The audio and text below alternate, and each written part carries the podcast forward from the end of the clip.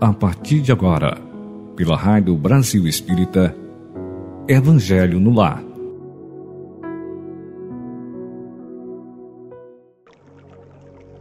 Olá, amigos ouvintes da Rádio Brasil Espírita, como que vocês estão? Espero que estejam bem. E é com grande alegria, felicidade que aqui nos encontramos novamente para fazer o Evangelho no Lar online, aonde vamos convidar Jesus e a espiritualidade amiga a participarem conosco deste banquete de luz e bênçãos. Vamos procurar um lugar bem aconchegante para nos sentarmos e trazer para perto de nós uma jarra ou um copo com água para que os médicos, os enfermeiros da espiritualidade maior possam fluidificá-las. Para iniciarmos, então, vamos fazer uma pequena leitura do livro, dando continuidade à Agenda Cristã pelo Espírito de André Luiz, de Francisco Cândido Xavier. E o item de hoje é o 17, se intitula Em Verdade. O santo não condena o pecador, ampara-o sem presunção. O sábio não satiriza o ignorante, esclarece-o fraternalmente. O iluminado não insulta o que anda em trevas, aclara-lhe a senda. O orientador não acusa o aprendiz tateante, a ovelha insegura é a quem mais reclama o pastor. O bom não persegue o mal, ajuda-o a melhorar-se. O forte não malsina o fraco, auxilia-o a erguer-se. O humilde não foge ao orgulhoso, coopera silenciosamente em favor dele. O sincero a ninguém perturba, harmoniza a todos. O simples não critica o vaidoso, socorre-o sem alarde sempre que necessário. O cristão não odeia nem fere, segue ao Cristo servindo ao mundo. De outro modo, os títulos de virtude são meras capas exteriores que o tempo desfaz. Então, que nós possamos ser pessoas verdadeiras. Porque se usamos esses títulos de bondoso como sendo somente uma capa exterior, o tempo, o tempo vai mostrar quem verdadeiramente nós somos. Então vamos fechar os nossos olhos para fazer a nossa prece. Abrindo os olhos da alma, vamos respirar profundamente este hálito divino que está ao nosso redor para relaxar o nosso corpo e a nossa mente e entrarmos em sintonia com o divino, trazendo para a nossa tela mental a figura do Mestre Jesus, para sentir a sua presença em nosso ambiente familiar. Pedimos também a presença desses espíritos amigos que possam fazer uma higienização em cada cantinho do nosso lar, retirando todos os miasmas, todos os pensamentos negativos e possíveis irmãozinhos que de uma forma, que de alguma forma possam estar influenciando a nossa mente, para que eles sejam conduzidos a hospitais ou a locais próprios para serem auxiliados por não saberem que o que estão fazendo nos causam mal e a eles também. Então que Jesus, em sua luz, em sua paz e em seu amor, nos abençoe e nos ampare para mais este evangelho e que nos ajude a trazer luz para o nosso lar e nossos corações. Que assim seja, graças a Deus. Então, meus amigos, ouvintes da Rádio Brasil, está chegando ao final o livro Jesus no Lar. Muito bom, muitas histórias para nossa reflexão, com muitos ensinamentos. É, Jesus no Lar é uma obra psicografada por Francisco Cândido Xavier, pelo espírito de Ney Lúcio. E a última lição é a 50. É em nome, em oração. Muito bonita essa página.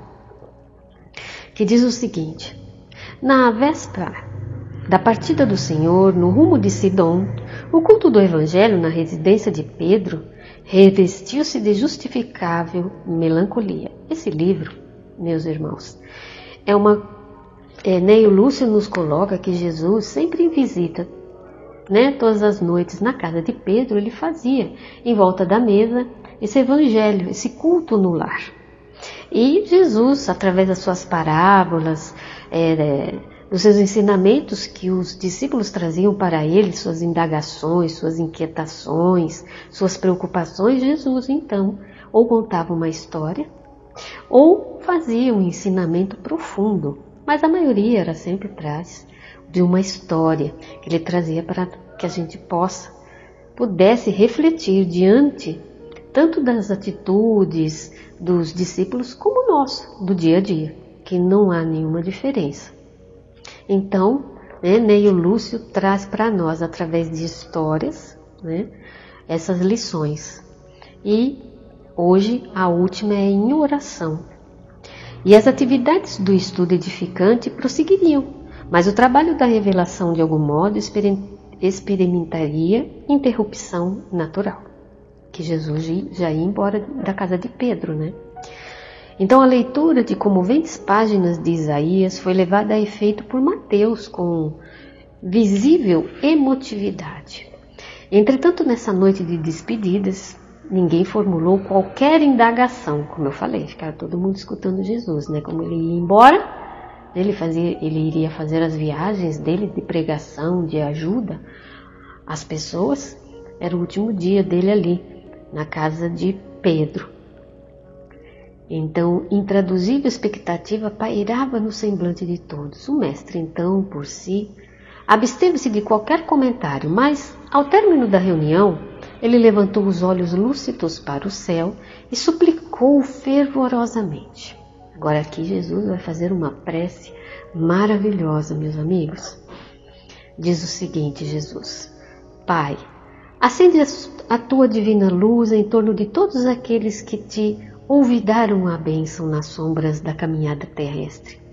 Ampara os que se esqueceram de repartir o pão que lhes sobra na mesa farta. Ajuda aos que não se envergonham de ostentar felicidade ao lado da miséria e do infortúnio. Socorre os que se não lembram de agradecer aos benfeitores. Compadece-te daqueles que dormiram nos pesadelos do vício transmitindo herança dolorosa aos que iniciam a jornada humana. Levanta os que olvidaram a obrigação de serviço ao próximo. Apieda-te do sábio que ocultou a inteligência entre as quatro paredes do paraíso doméstico. Desperta os que sonham com o domínio do mundo, desconhecendo que a existência na carne é simples minuto entre o berço e o túmulo, à frente da eternidade. Ergue os que caírem vencidos pelo excesso de conforto material. Corrige os que espalham a tristeza e o pessimismo entre os semelhantes.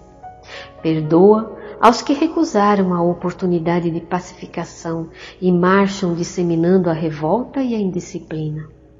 Intervém a favor de todos os que se acreditam detentores de fantasioso poder e supõem loucamente absorver-te o juízo, condenando os próprios irmãos. Acorda as almas distraídas que envenenam o caminho dos outros com a agressão espiritual dos gestos intempestivos. Estende paternas mãos a todos os que olvidaram a sentença de morte renovadora da vida que a tua lei lhes gravou no corpo precário. Esclarece os que se perderam nas trevas do ódio e da vingança, da ambição transviada e da impiedade fria, que se acreditam poderosos e livres quando não passam de escravos dignos de compaixão diante de teus sublimes desígnios. Eles todos, Pai, são delinquentes que escapam aos tribunais da terra, mas estão assinalados por tua justiça soberana e perfeita, por delitos de esquecimento perante o infinito bem. A essa altura, Interrompeu-se a rogativa singular. Quase todos os presentes, inclusive o próprio mestre, mostravam lágrimas nos olhos e no alto, a lua radiosa, em plenúlio divino, fazendo incidir seus raios sobre a modesta vivenda de Simão. Parecia clamar sem palavras que muitos homens poderiam viver esquecidos do Supremo Senhor. Entretanto, o Pai de infinita bondade e de perfeita justiça, amoroso e reto, continuaria velando por nós. Linda oração, linda página, terminou maravilhosamente. E eu vim e eu fui buscar para nós no Evangelho segundo o Espiritismo lá no capítulo 27. Pedi e obtereis. Esse capítulo todo é muito bonito, porque ele fala sobre a qualidade da prece, sobre a eficácia da prece, sobre a ação da prece, sobre a transmissão de pensamento, sobre prece inteligíveis, da prece pelos mortos, pelos espíritos sofredores, e a instrução dos espíritos, como orar e a felicidade que a prece nos proporciona. Olha que bonito esse capítulo 27. Mas aí eu vou trazer para vocês é, uma outra historinha de Jesus, uma parábola. Diz Jesus o seguinte, né, que tinha dois homens que eles subiram ao templo para orar. Um era um fariseu. Esse fariseu ele era os intérpretes das escrituras, né? Então eles eram bem, bem sérios. E tinha os publicanos, né? Que cobravam os impostos. Às vezes já eram mais assim, apesar de eles serem vistos, né? Com olhos bravios, mas eles eram pessoas que eles faziam o trabalho deles. Bom, Jesus fala então que o fariseu, ele se conservava em pé e ele orava assim: Meu Deus, rendo-vos graças por não ser como os outros homens, que são ladrões, injustos e adúlteros, nem mesmo como esse publicano. Eu jejuo duas vezes na semana, dou o dízimo de tudo o que possuo. Aí o publicano chegou a vez, né, do publicano. Então, ao contrário do que fez o fariseu, ele fez o seguinte: ele se conservou lá afastado. E ele não ousava sequer erguer os olhos ao céu. Mas ele batia no peito dizendo: Meu Deus, tenha piedade de mim, que sou um pecador. Jesus então disse que declarava que esse publicano, ele voltou para sua casa justificado, mas o outro, o outro não. Porque aquele que se eleva será rebaixado, e aquele que se humilha será elevado. Porque o, o fariseu batia no peito e dizia que ele jejuava, né? que ele não vivia entre os ladrões, nem os adúlteros, nem os injustos, que era diferente, né? Do, ele dava o dízimo, ele jejuava, ele era diferente do publicano. Ele se sentia né, melhor. Então quem era, assim, a olhos de Deus o melhor? Era o publicano, que humildemente né, ele reverenciava a sua pequenez e pedia a Deus né, ajuda, tendo piedade. Isso está em Lucas. Então olha que interessante. Quando nós fazemos uma prece, né, seja que for, isso está em Marcos, que nos diz o seguinte: então, seja o que for que a gente peça na prece, ele diz para que a gente creia, que a gente vai obter e será concedido o que a gente pedir. Tá? Isso foi Marcos que disse. Mas há pessoas que contestem a eficácia da prece. O, o, o fundamento principal ele diz assim: porque que ele contesta, né?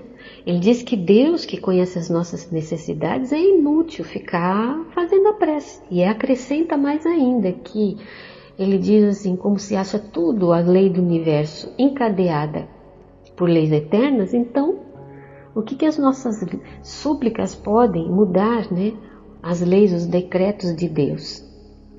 Mas sem dúvida alguma, a gente sabe que as leis naturais são imutáveis e que não podem ser é, é, feitas ao capricho nosso, de cada um de nós.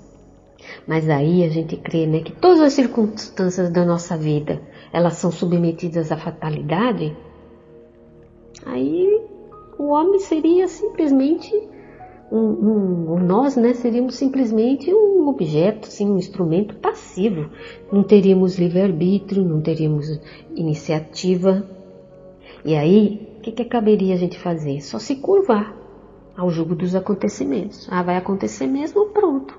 A gente nem ia cogitar em evitá-los. Ah, sei que isso aí vai acontecer.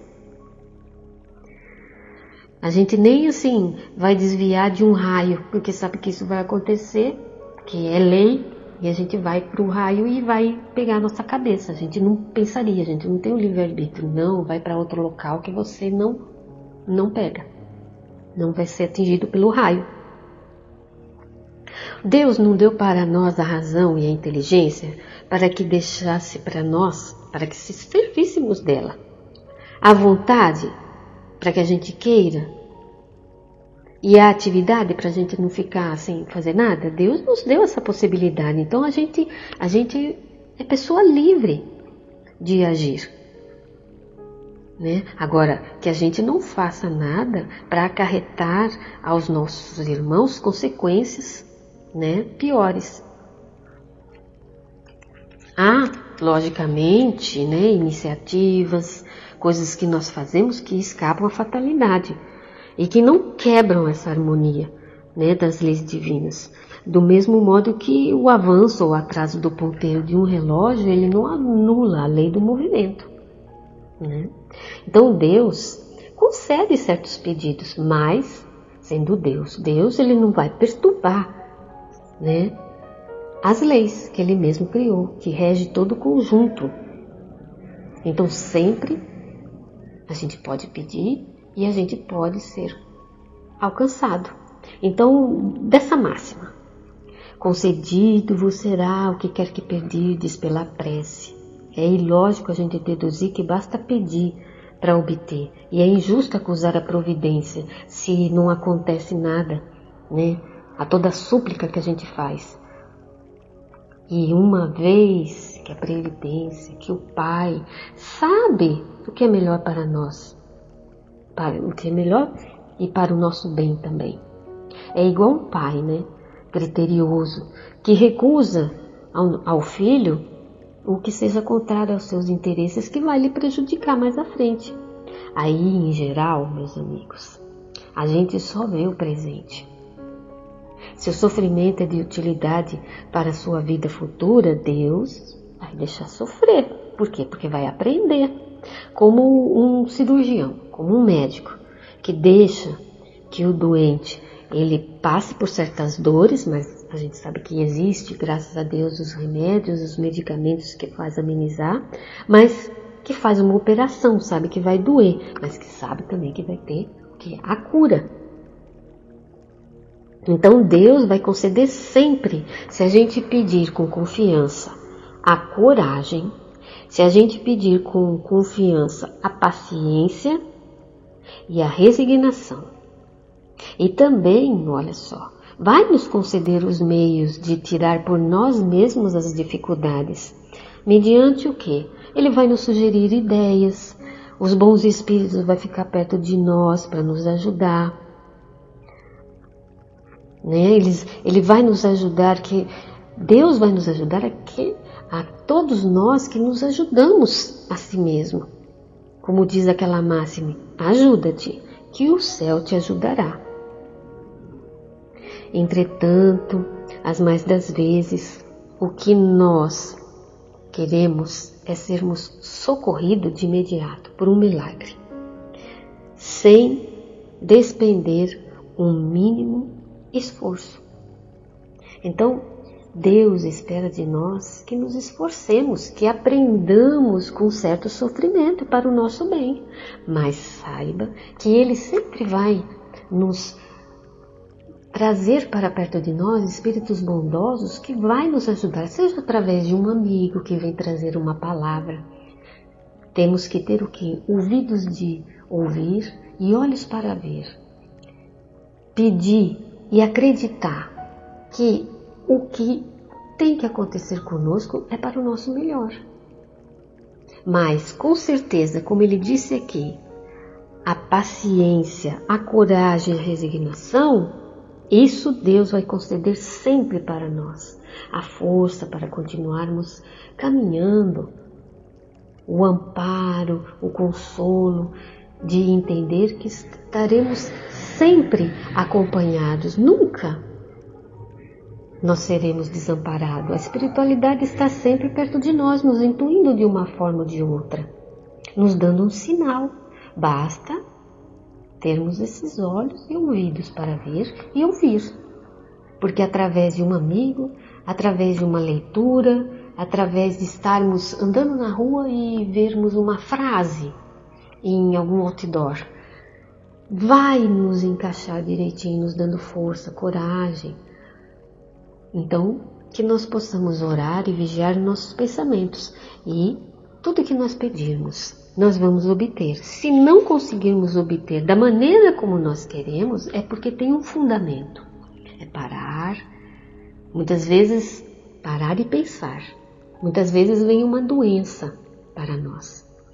E vamos procurar ajuda, com toda certeza. Vamos ao médico. É nos intuído ir ao médico, é nos intuído fazermos, é, irmos à casa espírita para tomarmos um passe, é nos intuído fazer uma oração, buscar os meios de nos melhorarmos.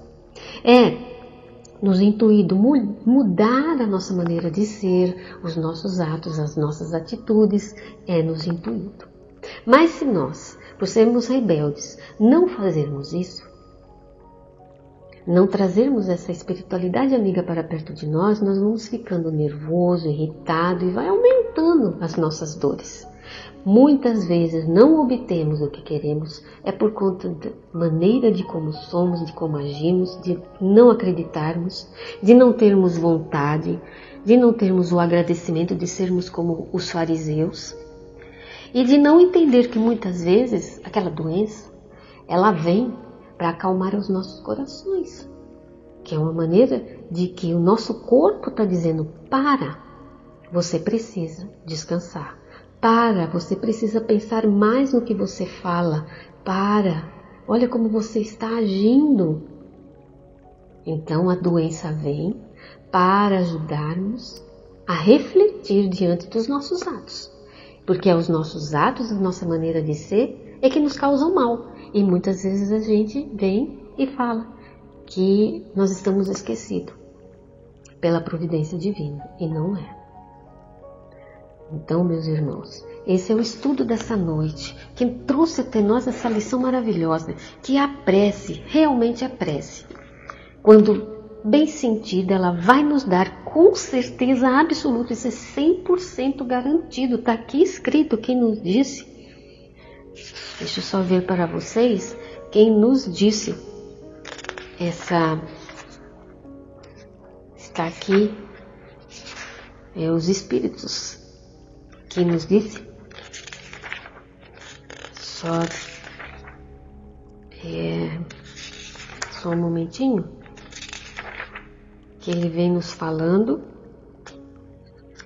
É, é a espiritualidade mesmo que vem e nos, e nos coloca que Deus, repetindo, Deus vai nos conceder 100% e sempre coragem, paciência e resignação. Isso nós não podemos desviar desse pensamento de acreditar que realmente temos ajuda. A espiritualidade amiga trouxe para nós, através daquela parábola de Jesus. Pedi e obtereis, com certeza, confiança, paciência e resignação. Então vamos orar. Quero agradecer aos ouvintes da Rádio Brasil Espírita a paciência, o carinho que sempre tem por todos nós. Mas com certeza estamos muito felizes por ajudar um pouquinho que seja a cada um dos meus irmãos que estão nos ouvindo. A mim, primeiramente, quando faço esse estudo, eu levo para o meu coração, para que eu possa também me modificar e aos amigos que nos escutam, para que também possamos ajudar com Jesus sempre ao nosso lado, com certeza iremos triunfar. Agradecendo imensamente a essa espiritualidade amiga que estão conosco, nos ajudando sempre em nossa caminhada rumo à evolução, pedindo muito e temos a certeza que iremos conseguir, a coragem para seguir adiante para não se esmorecer. Se cairmos, que levantemos, que lutemos com as armas do amor, do Evangelho do Cristo.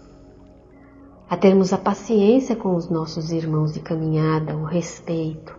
E conosco mesmo, que muitas vezes acabamos com a nossa saúde por sermos tão rebeldes diante da vida.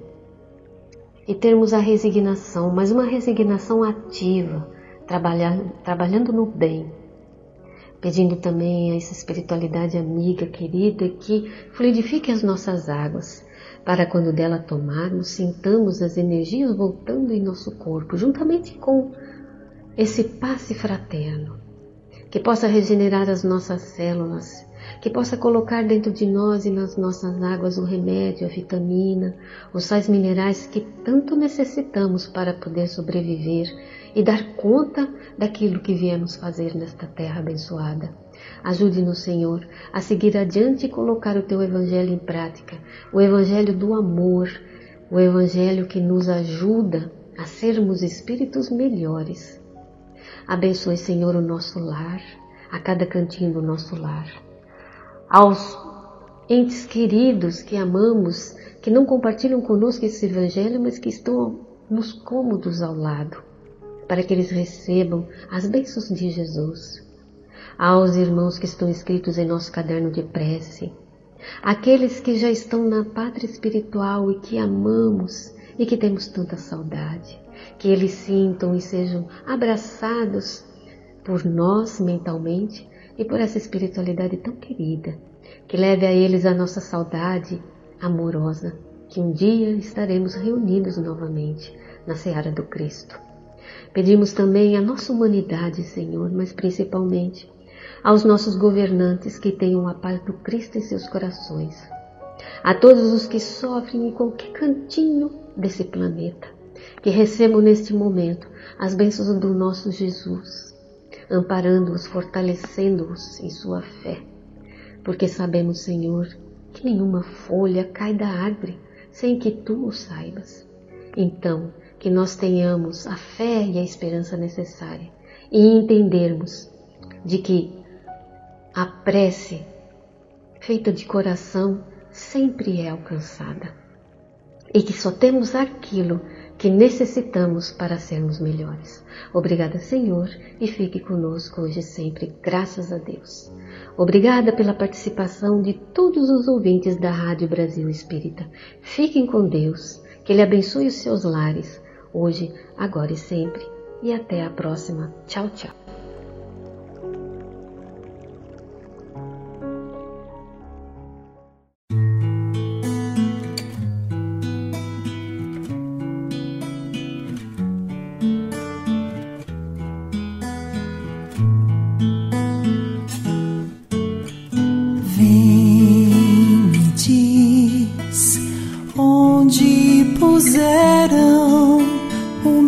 Salvador, diz pra mim, porque sem Ele meu sol declinou.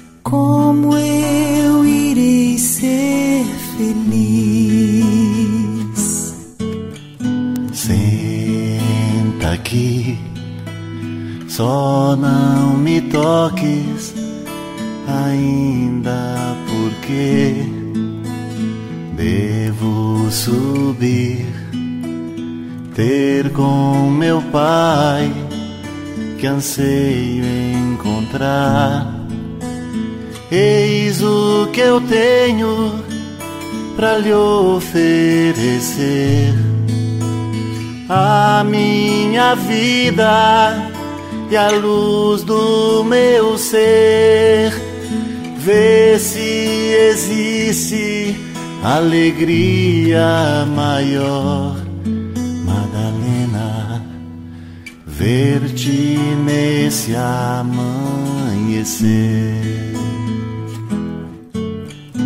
Ouve bem, agora vai a Jerusalém. Vai por mim, diz aos discípulos que eu lá vou chegar. Tenho lembranças do amor que lhes dei. Sinto saudades da última vez, naquela noite em que até chorei. Eu sei, noite em que eu mais amei. Sim, eu vou, vou bem feliz, mesmo sem compreender. Vou sem ver sem pisar nenhum passo no chão.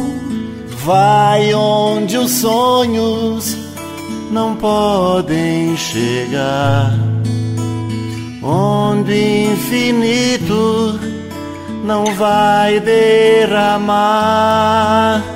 lá onde as flores não mais murcharão. Vai, leva o meu coração.